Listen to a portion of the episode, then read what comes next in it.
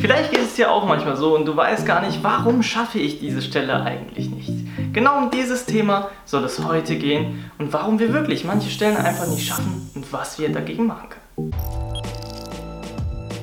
Früher oder später kommt beim Klavierspielen eigentlich mal jeder in diese Situation oder eigentlich kommt man permanent in diese Situation, dass man etwas noch nicht oder nicht schafft im Augenblick.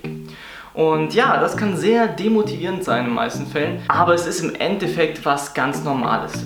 Man bringt beim Klavierspielen seinem Gehirn in vielen Fällen eine brandneue Fähigkeit bei und dass das in vielen Fällen nicht so einfach ist, das ist eigentlich klar. Wichtig ist es aber beim Klavierspielen, kleine Schritte zu machen. Wenn wir nämlich beim Klavierspielen ganz, ganz viele kleine Schritte machen, dann ähm, wird in überraschend schneller Zeit das große Ergebnis sehr, sehr toll werden.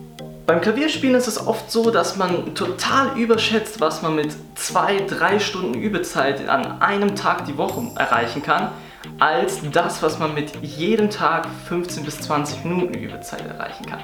Ich finde es also äußerst wichtig, lieber viel öfter jeden Tag ein kleines bisschen Klavier zu üben, als einmal in der Woche zum Beispiel zwei bis drei Stunden. Der zweite Punkt, warum man wahrscheinlich oft in diese Situation kommt, wieso schaffe ich diese Stelle nicht, dass man sich nicht lang genug mit einer Lektion beschäftigt.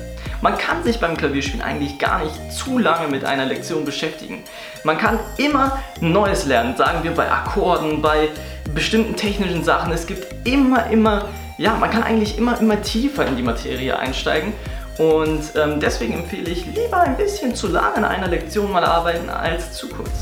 Kommen wir nun zu Tipp Nummer 3 und ähm, ja, das ist glaube ich auch ein Übetipp, mit dem man sich viele solche Situationen sparen kann, von wegen, oh, warum schaffe ich diese Stelle nicht oder oh, diese Stelle ist zu schwer, wieso klappt das nicht und so weiter.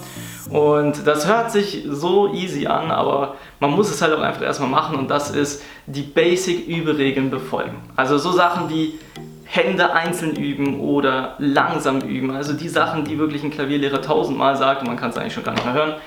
Ähm, ja, es sind trotzdem einfach so wichtige Überegeln und es lohnt sich wirklich, diese umzusetzen. Den besten Lernerfolg hat man also, wenn man in kleinen Schritten vorangeht und diese kleinen Schritte möglichst systematisch und aufeinander gut abgestimmt aufbaut.